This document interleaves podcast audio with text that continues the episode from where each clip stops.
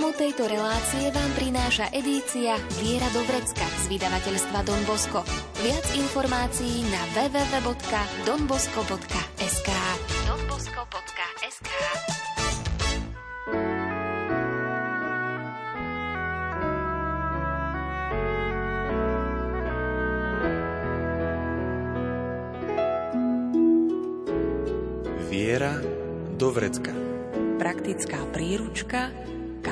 kresťana.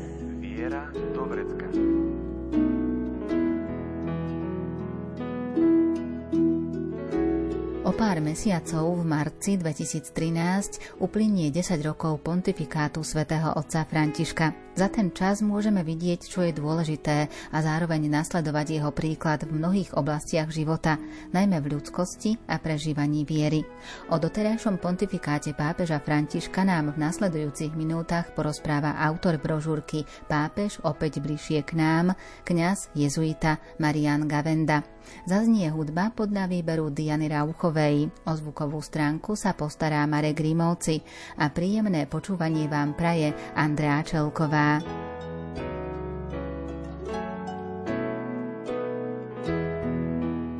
Môžeme povedať, že po minuloročnej návšteve svätého otca Františka je tento pápež bližšie k nám, tak ako je aj názov brožúrky z edície Viera do Vrecka, pápež opäť bližšie k nám a už pomaly bude 10 rokov jeho pontifikátu. To už je také obdobie, kde môžeme jasnejšie vidieť jeho smerovanie, aj to všetko, čo už má za sebou, aj čo by chcel odovzdať ďalej za tých 10 rokov, ak sa to dá nejakým spôsobom zhrnúť, čo je takým odkazom pápeža Františka? Keď som pripravoval brožúrku, tak som si vybral viacerých kompetentných hodnotiť pontifikát, či už pri 5. výročí, 8. výročí pontifikátu, 9. výročí, no 10. ešte momentálne len sa blíži. A tak som z toho potom takú určitú syntézu spravil, v čom sa zhodujú viac menej, tak by sme mohli sa pri týchto charakteristikách zastaviť. A začal by som tým obrazom zo života svätého Františka Asiského, ktorého meno nesie súčasný pápež, kde bola zlomová tá chvíľa, keď sa modlil v kostolíku svätého Damiana pri Asizi, svätý František a počul z kríža opra môj dom. A v talenčine dom a káza kieza a kieza znamená aj církev, aj kostol, tak on začal opravovať kostolík, tak murársky, ten bol taký zanedbaný, až potom pochopil, že nemyslí pán Ježiš na kostolík, ale na církev, oprav církev čo pre toho jednoduchého Františka sa zdala neuveriteľná úloha, no a práve to v jednoduchosti ju aj splnil naozaj františkánske hnutie poznačilo církev od čia svätého Františka až doteraz, že stále vnáša tú obnovu. A v tomto obraze, kde si je zakotvené poslanie pápeža Františka, je to pápež reformný, to sme ešte príliš skoro, aby sme to celkovo hodnotili, lebo všetko je vo veľkom vare po každej stránke, ale už situácia tak vyzerala, že sa čakali určité zmeny. No a preto teda základom aj mena František, aj celej tej väzby je, že je potrebné opraviť dom, ktorým je církev. Nielen nejaké kostolíky, ale církev ako takú. No a môžeme povedať po už pomerne dlhom pontifikáte, to keď zoberieme históriu, tak 10 rokov nie je málo, to je dlhý pontifikát aj vzhľadom na vek, v akom pápež František začínal. To už Jan Pavel II bol ťažko chorý v tom veku a mal za sebou 20 rokov pontifikátu tak je tá snaha o reformu práve tými drobnými krokmi, samozrejme aj inštitucionálnymi, ktoré sú potrebné, či zlučovanie kongregácií, tých pápežských rád a tak ďalej, po našom zoštihlovaní administratívy. On sám si uvedomuje, že týmito zmenami samo sebou tá zmena nenastane, ak sa nezmení človek znútra. Ale zas aj tá vnútorná zmena si vyžaduje aj určité preorganizovanie vzhľadom na vývoj vôbec života aj spoločnosti, aj církvy. No to, čo všetkých oslovuje, je jeho jednoduchosť. Nie je to len pokora, ale taká ozaj taká evidentná, spontánna jednoduchosť. Aj Pavol VI napríklad bol pokorný veľmi, ale on bol taký inak, taký sveto, ticho pokorný, kým skôr než pokora, alebo je to spojené s ľudskosťou, taký prirodzený. Proste som, ktorý som, na nič sa nemusím hrať, usmejem sa, som tu a to už samo sebou spôsobuje takú nielen sympatiu, ale taký pocit blízkosti. Keď sa niekto správa spontánne, tak pre druhého človeka sa stáva blízkym. Keď už vystupuje v určitej roli, tak to už je aj stávanie múru znova tieto vlastnosti, ktoré už spomínam a ešte budem spomínať, nie je len tak sú, že by čosi sa objavilo aj na Františkovi. On ich má aj hlboko zdôvodnené. To vidíme najmä cez homílie v dome svätej Marty, kde tak asi najrídzejšie a jerečito sa prejavuje jeho vnútro predsa len hovorí spontánne k tým, čo tam sú. A tam vidíme, že on všetkým tým svojim prejavom a gestám má aj hlbokú motiváciu, že to nie je len nejaký talent robiť gesta, ako niektorí ľudia majú, aj herci, aj politici. No a potom je to aj vedomie hriešnosti. On si uvedomuje vlastnú hriešnosť. A to je veľmi dôležité. A potrebu Božieho milosrdenstva.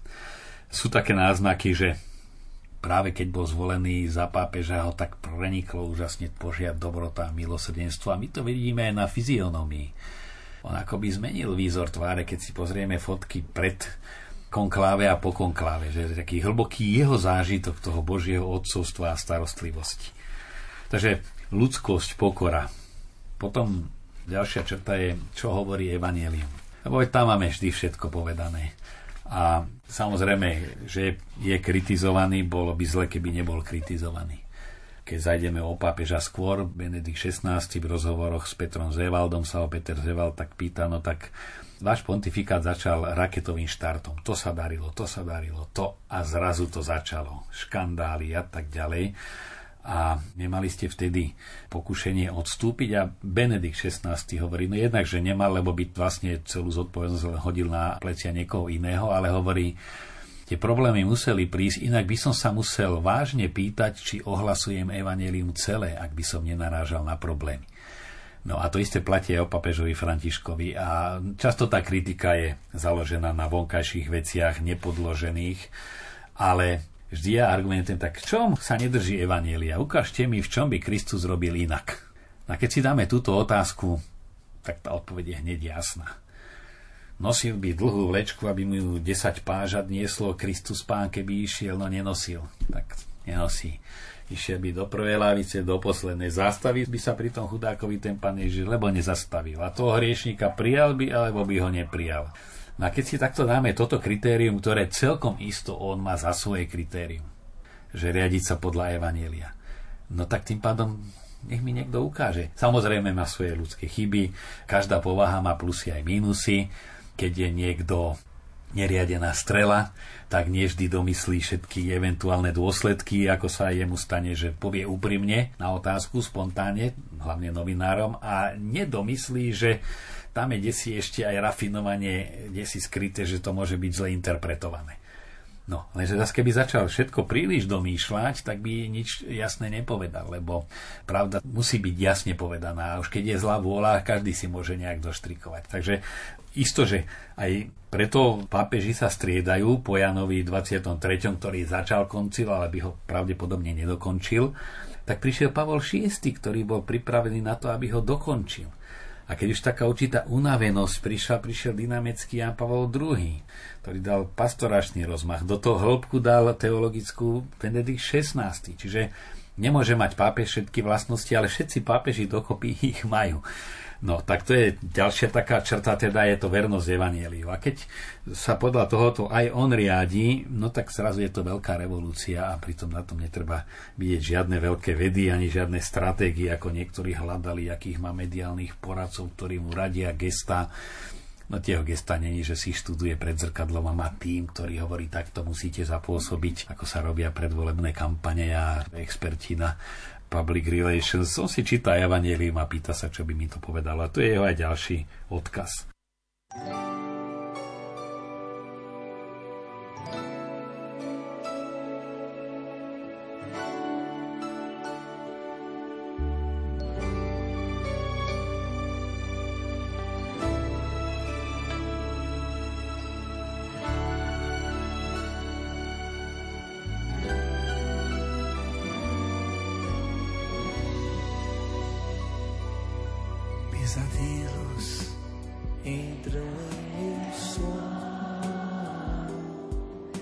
Desespero cai em minha alma. Pensamentos maus me trazem um abandono e uma enorme escuridão tira minha cama. Quero te fazer apenas um pedido. Meu viver parece não ter mais nenhum sentido. O meu jeito de ser tem sido muito pobre.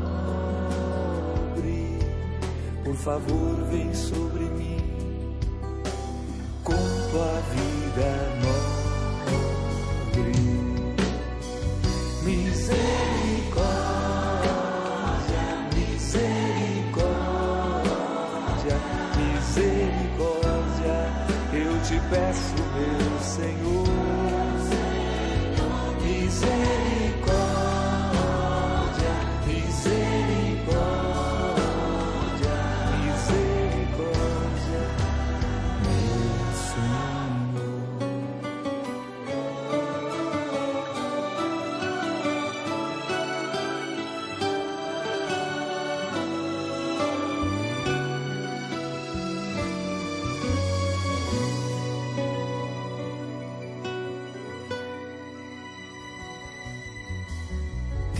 quero te fazer apenas um pedido.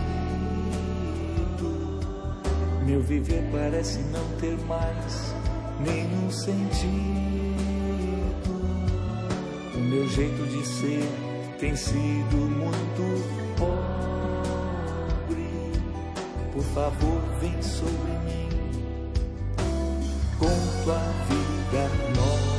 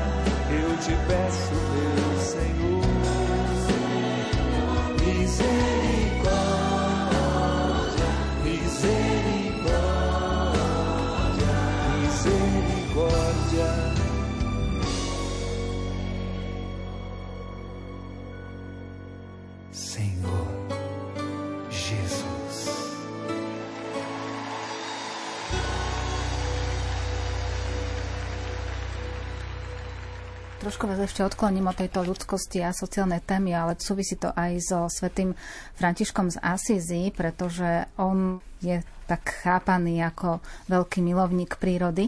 A pápež František takisto veľmi často zdôrazňuje aj tie problémy, ktoré sa týkajú celého sveta a životného prostredia, klimatických zmien. Čiže on vníma ten dom, ako pochopil svätý František z Asízy, že má opraviť dom najskôr myslel, že kostol a potom pochopil, že cirkev, tak môžeme povedať, že pápež František vníma ten dom ako celú planetu a samozrejme aj cirkev? To je do značnej miery podsúvaná téma, lebo to sú tie také, o čom sa musí hovoriť. Ekologizmus je ako jedno z tých.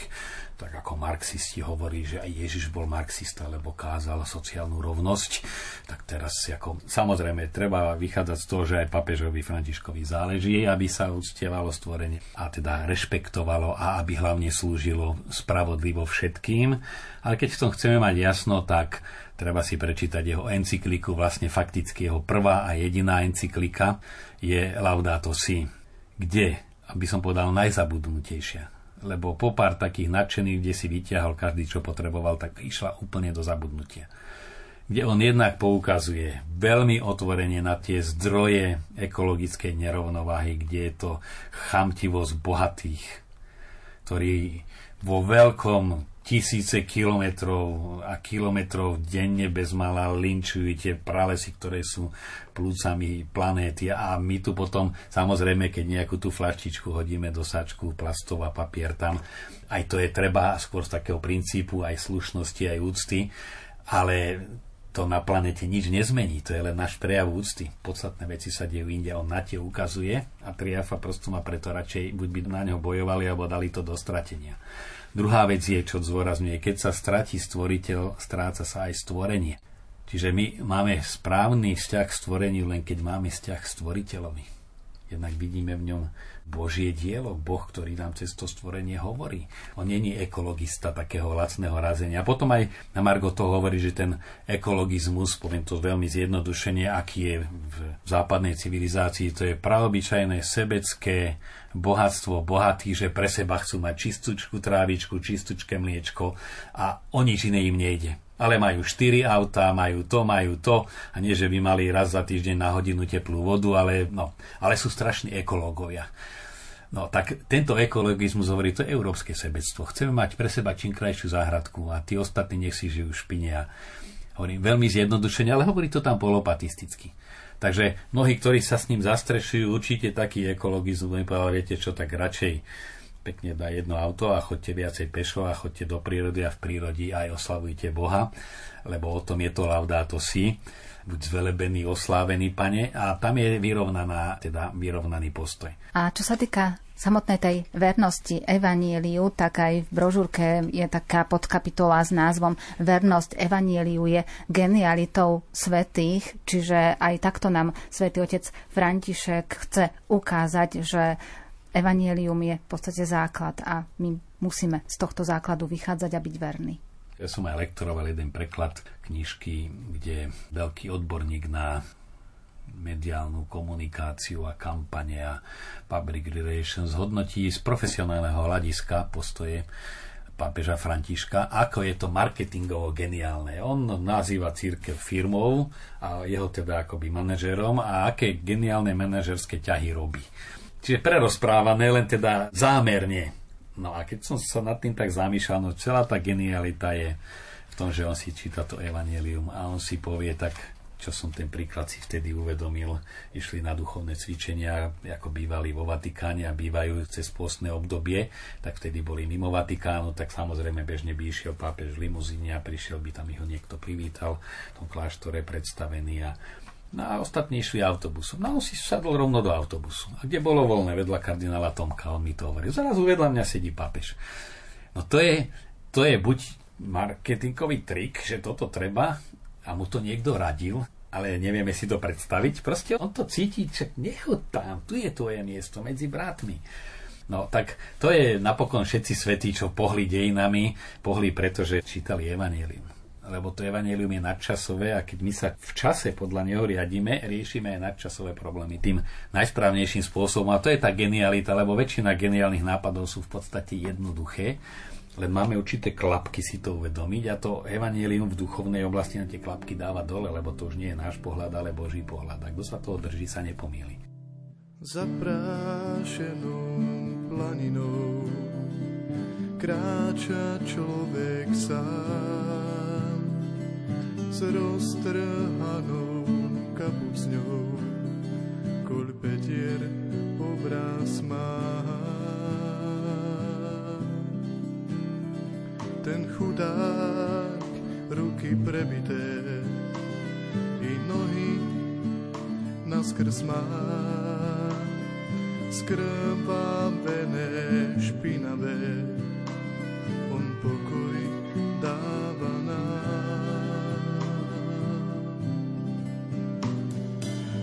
lásku šíri ďalej, ona má ho v područí. Dokonalý aniel trón v nebi má. Poradnený láskou pre kríž trpí, nie však sám. S pánom prichádza k vám.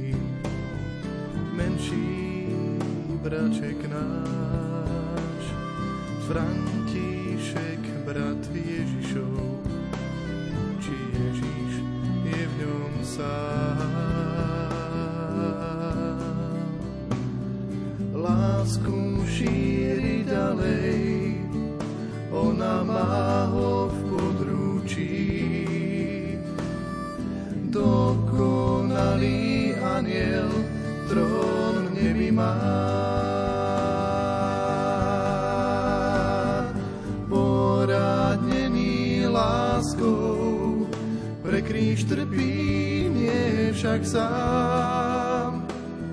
Ruka v ruke s pánom prichádza k vám. Radosť duše mojej, každej dám veľmi rád. O láske spievam ďalej,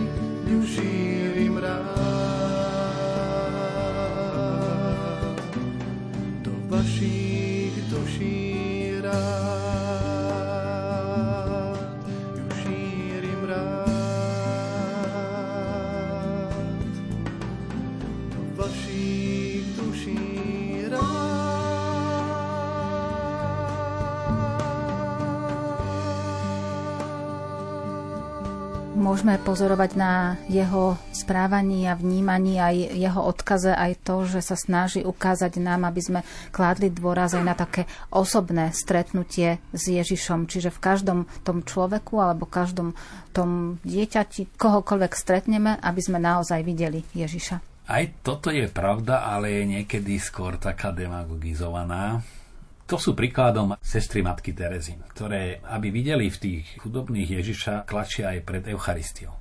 To nejde oddeliť, lebo ako náhle my prestaneme vidieť Ježiša v Eucharistii, postupne ich nevidíme ani v blížnych.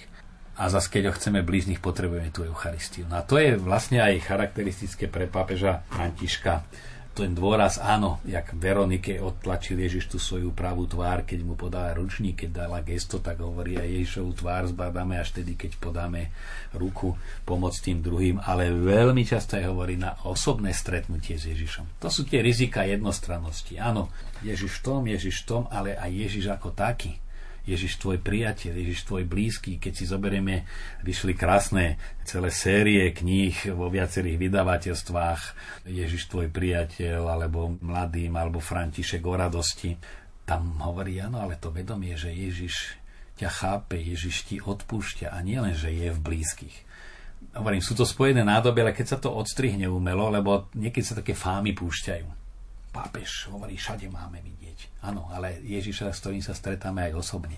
Bez toho to nefunguje, takže to by som považoval za, za dôležité na to poukázať. Takisto nám pápež zdôrazňuje aj takú potrebu, alebo aj zvykne nás tak priblížiť alebo usmerniť na to, aby sme pamätali na Ducha Svetého, ktorý je zdrojom obnovy a života. Opäť to sa nesie celým jeho aj životom, ale pontifikátom, že Duch Svetý oživuje. My len máme hľadať, čo ten duch hovorí bola veľmi kritizovaná amazonská synoda, synoda Amazónii, pretože to je oblasť, ktorá pokrýva viaceré veľké krajiny kde že to už bude také, onaké. No ale sám papež hovorí, áno, táto synoda nepriniesla ovocie očakávané, pretože média tak vytrhli niektoré témy skreslenie a tak silno vplývali, že zabili pôsobenie Ducha Svetého. Na tej synode Duch Svetý neprehovoril neznamená, že absolútne, ale to sú slova pápeža. Proste tak ten vplyv médií ovplyvnil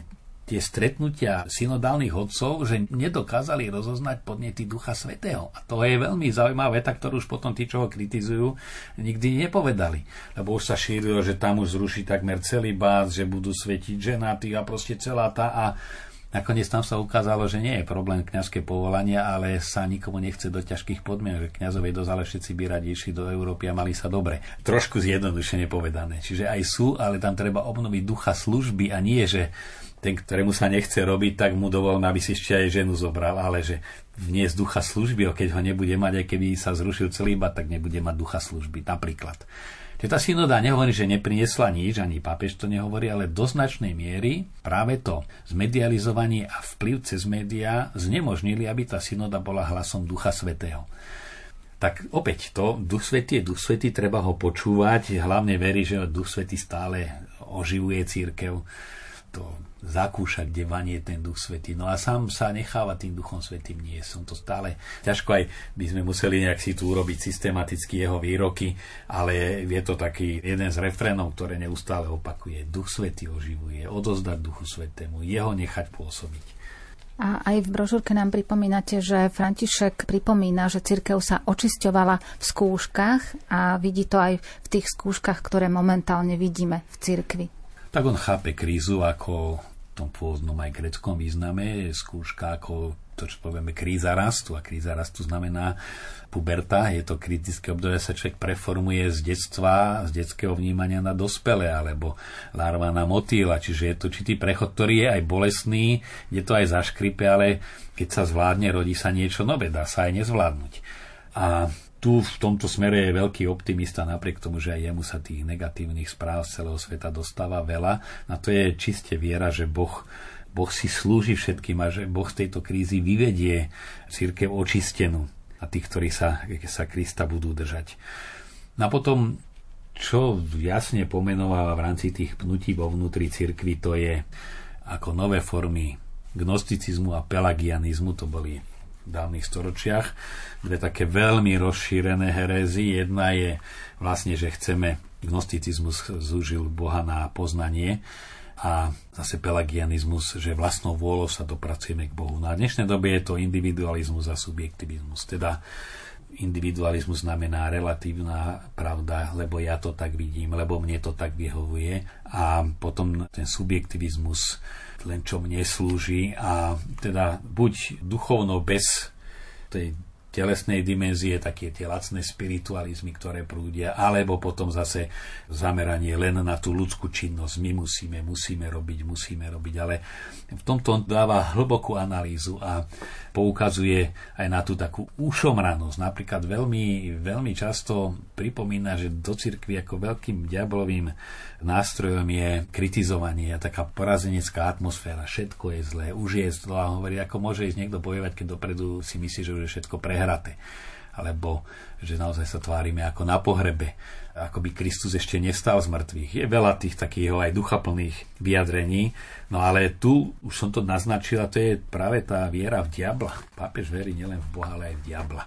A to tak tiež kritika, ktorá je odniekadia zasievaná samozrejme Môžem to povedať, som prekladal dosť veci aj od Jana Pavla II., aj od Benedikta, aj od Františka. Najčastejšie a najpriamejšie spomína diabla František. To je diablová práca. To je diabol. Musíme prosiť, aby církev sa musí vzývať, aby, alebo teda aj exorcizmy robiť. K Archanielovi Michalovi sa modliť, aby ochránil pred vplyvmi diabla Čiže ono to není taká tá lacná, sladká svetosť aj u neho. On si vedomie tú dramatickosť toho zápasu, ale si aj vedomý, že ale Boh je viac než diabol.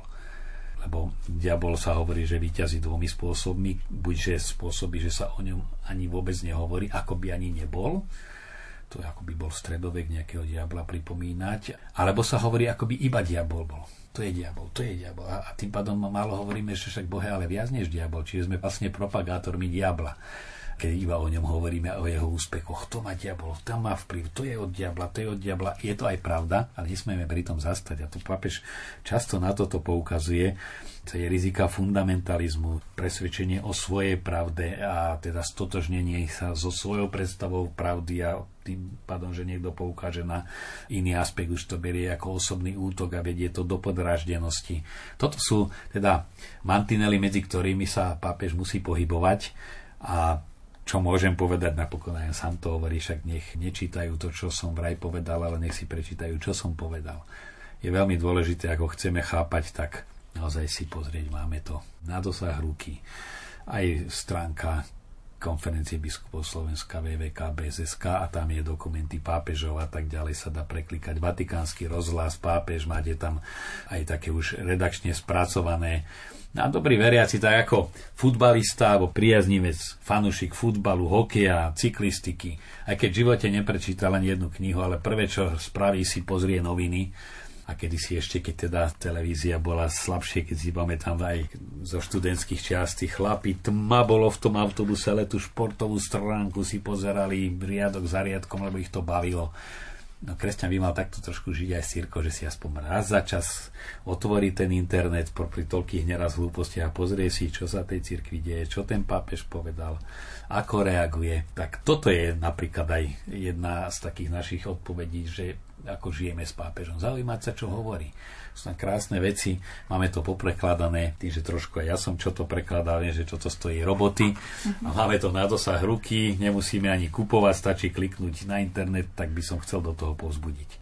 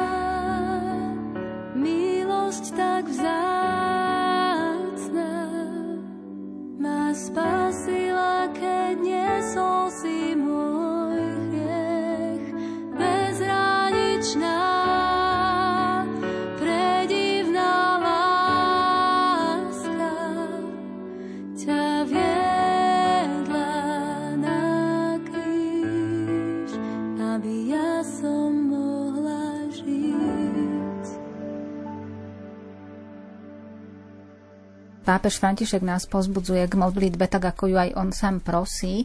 A keď ste spomínali aj tú spätosť diabla, a že pápež poukazuje aj na jeho účinky, tak pomocou nám môže byť aj Panna Mária, ku ktorej nás aj svätý otec František pozýva, aby sme si ju uctívali a modlili sa.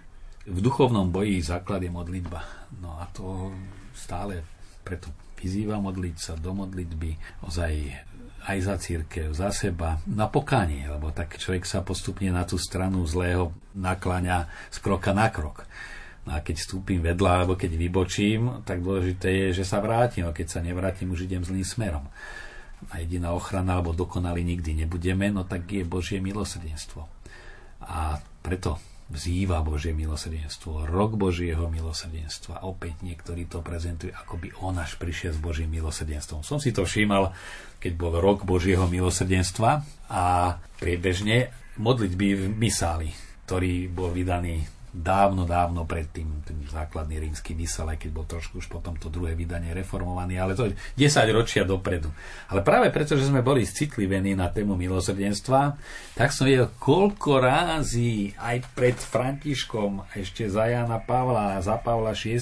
sa vzývalo Božie milosrdenstvo tie modlitby na začiatku omše, nad eucharistickými darmi, prefácia, modlitba po príjmaní, no každú chvíľu tam rezonuje, prosíme tvoje milosrdenstvo, zahrň do svojho milosrdenstva, buď milosrdný, tak neprišiel s niečím úplne novým, len dal na to akcent, lebo si uvedomuje, že už nič iné nám nepomôže. Čo aj Jan Pavel II to vidíme, že mal obrovské plány s tou očistou cirkvi, keď sa blížilo tretie tisícročie, teda veľké jubileum, trojročná bezprostredná príprava. No a potom vlastne dospel aj on do toho, hoci bol cieľom Božieho milosrdenstva od začiatku, že aj cirkvi jediné, čo pomôže, je vzývať Božie milosrdenstvo. Proste, že Boh bude naprávať, čo my stále kazíme. Inak to nepôjde. Na to si je František vedomý. Tá sila zla je tak veľká, že to môže premôcť už iba sila Božieho milosrdenstva. Pápež takisto aj v súvislosti, čo sa týka dialogu v cirkvi a mimo nej, tak mení uhol pohľadu na katolickú cirkev a nastoluje aj také nové otázky, ktoré oslovujú svet. Čím všetkým?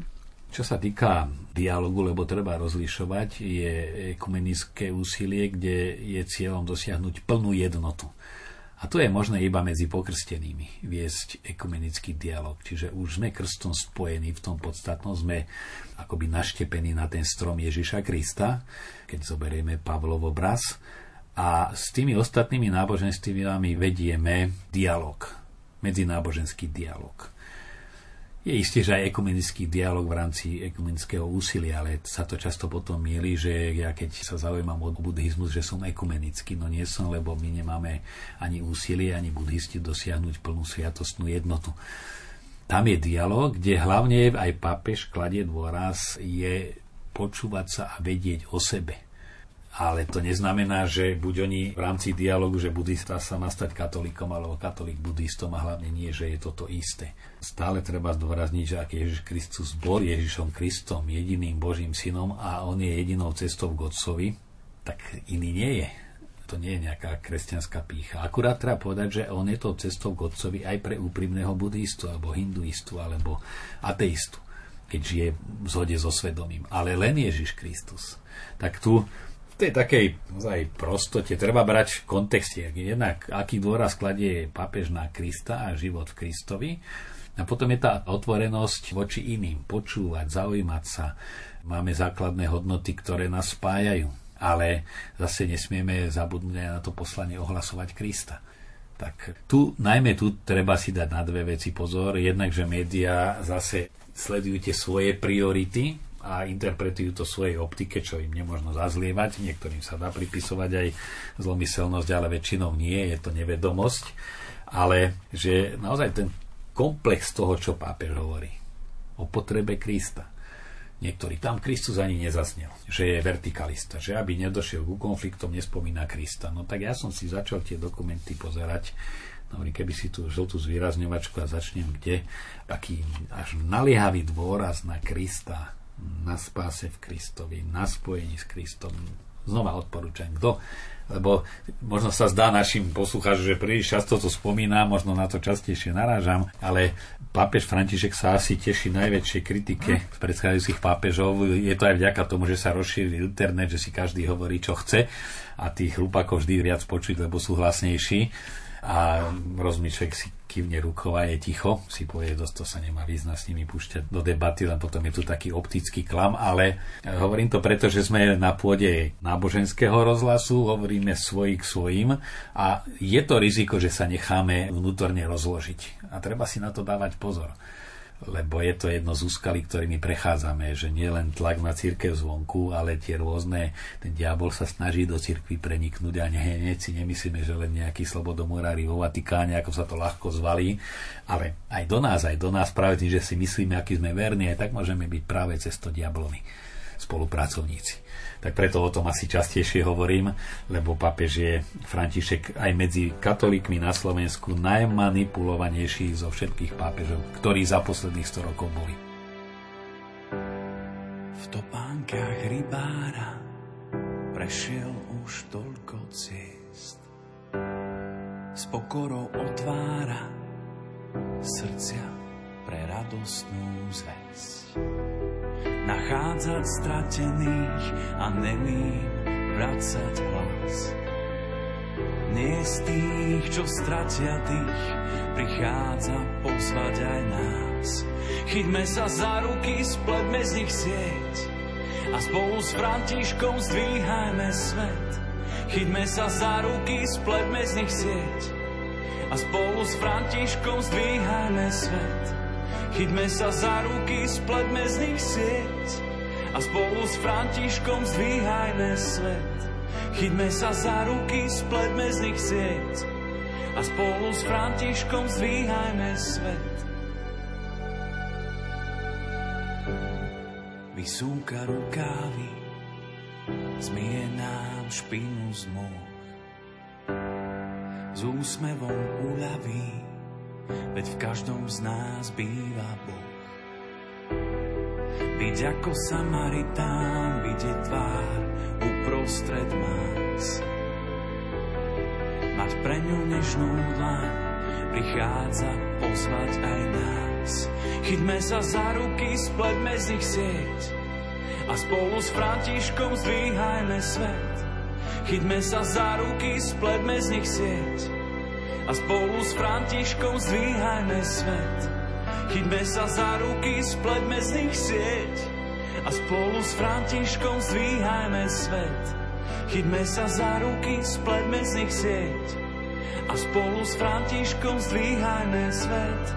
Chyťme sa za ruky, spletme z nich sieť a spolu s Františkom zdvíhajme svet. Chyťme sa za ruky, spletme z nich sieť a spolu s Františkom zdvíhajme svet. Chyťme sa za ruky, spletme z nich sieť a spolu s Františkom zdvíhajme svet.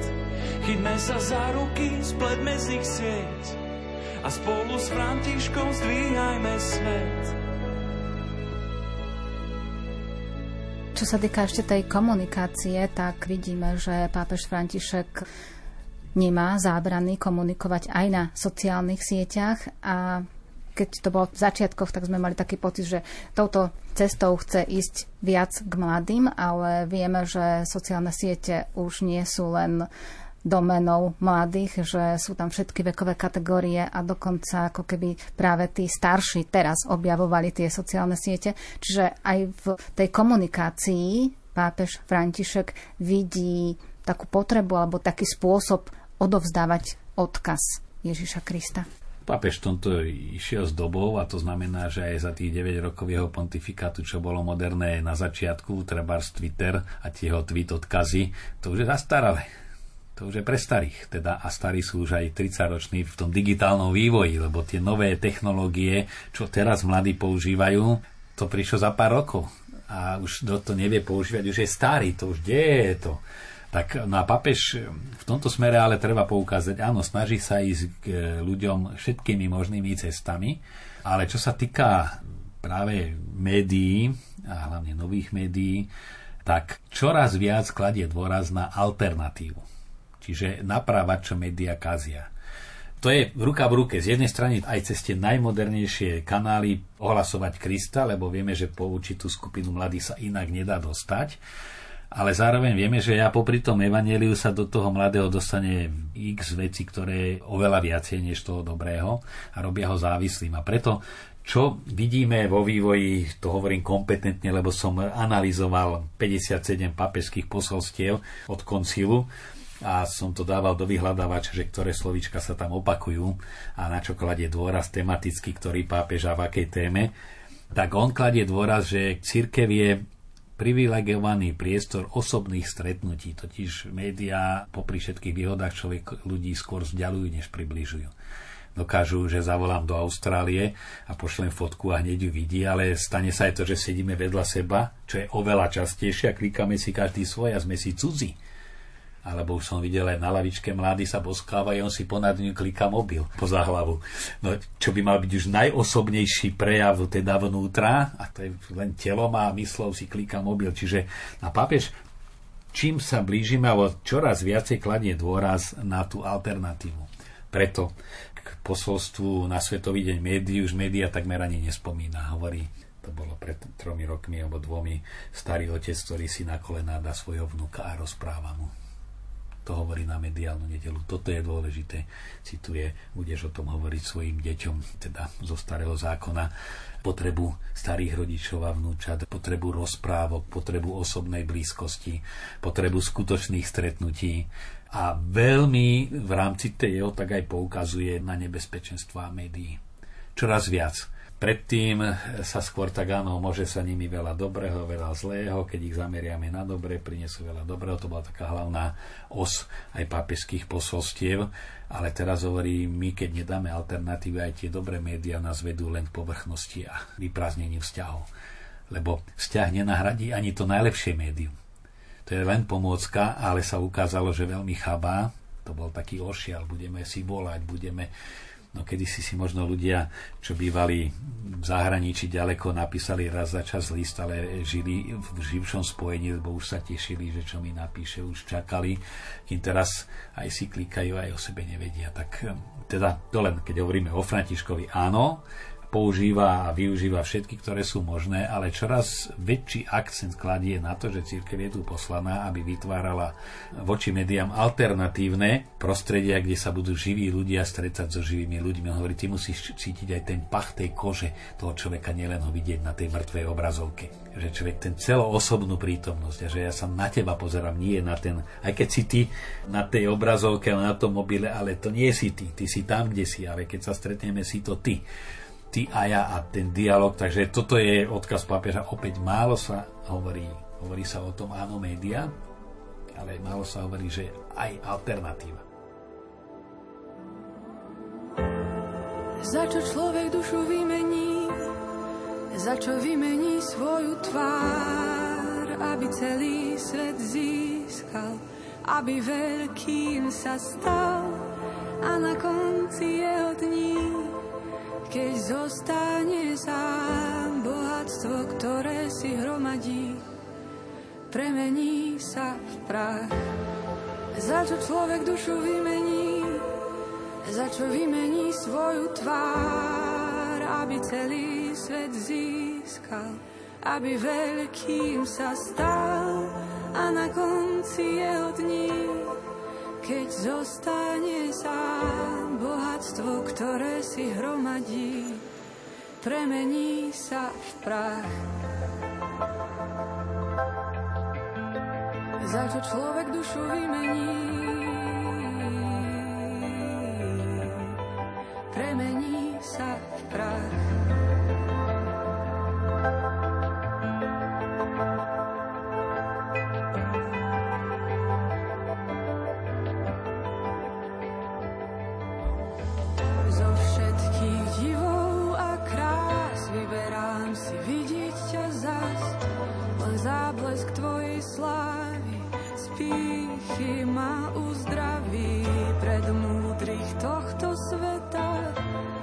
Stavieš malé dieťa, kráčam za tebou nahý a tvojou chudobou sa obohatím zo všetkých divov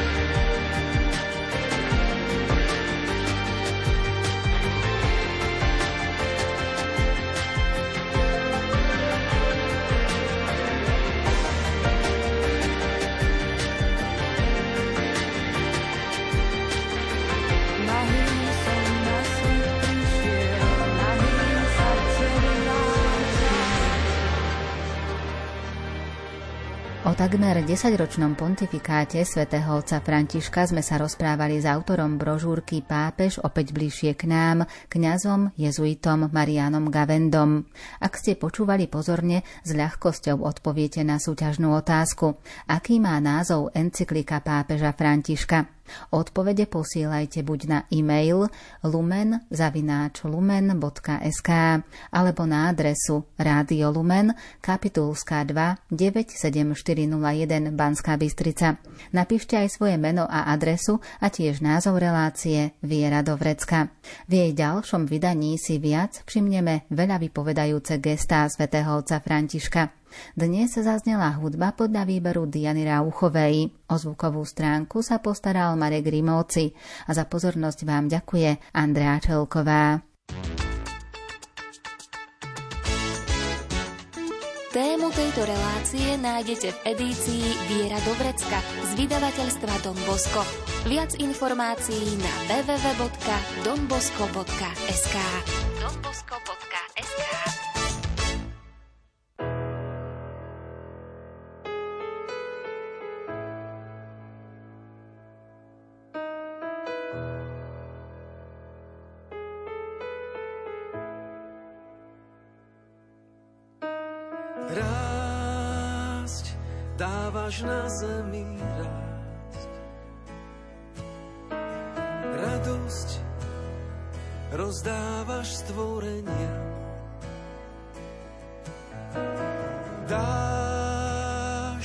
zosielaš na zem dážď. V ňom žije všetko na tvoj obraz.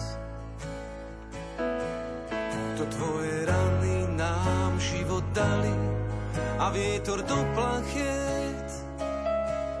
A smieme kráčať po tvojich stopách,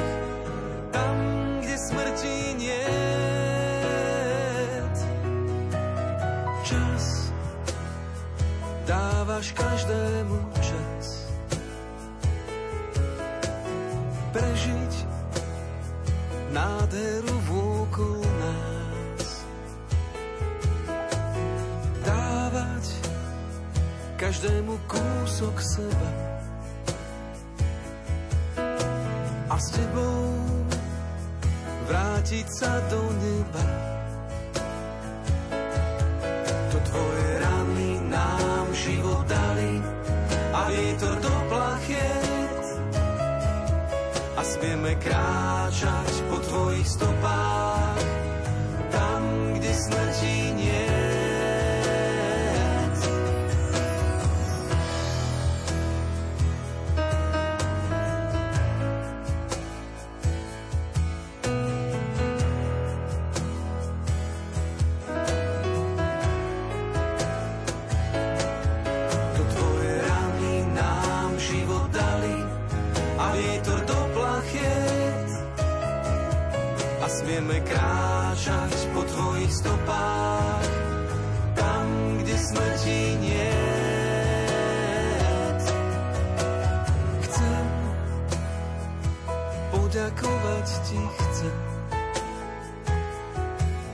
všetku krásu, za celú nádhernú zem.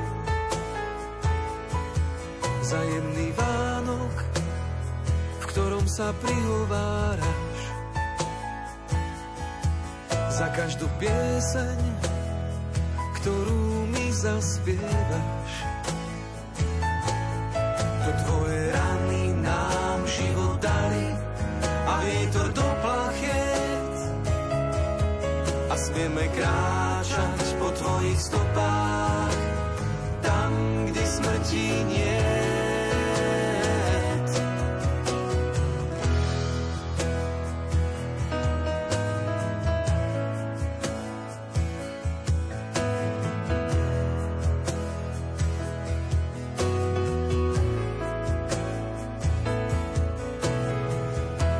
Pane Ježišu, urob ma tvorcom pokoja, aby som vnášal lásku, kde panuje nenávisť. Odpustenie, kde sa množia urážky. Jednotu, kde vládne nesvornosť. Daj, aby som prinášal pravdu tým, čo blúdia. Vieru tým, čo pochybujú. Nádej tým, čo si zúfajú. Svetlo tým, čo tápu v otmách. Radosť tým, čo smútia. Daj, aby som sa snažil skôr potešovať iných, než aby mňa potešovali. Skôr chápať iných, než aby mňa chápali. Skôr milovať iných, než aby mňa milovali. Pretože len keď dávame, nadobúdame. Len keď zabúdame na seba, nachádzame seba samých. Len keď odpúšťame, dostáva sa nám odpustenia. Len keď odumírame sebe, povstávame k väčšnému životu. Amen.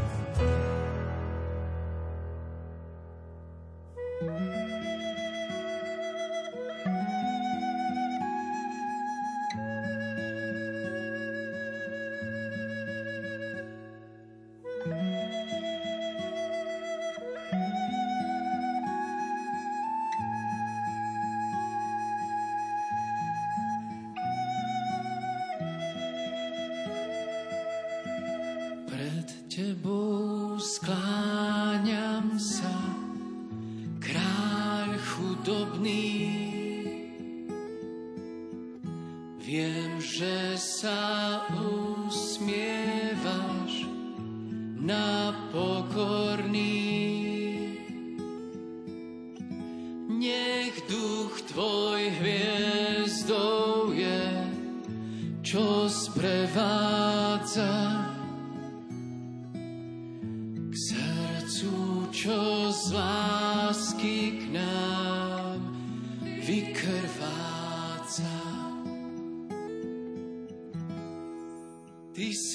Si Boh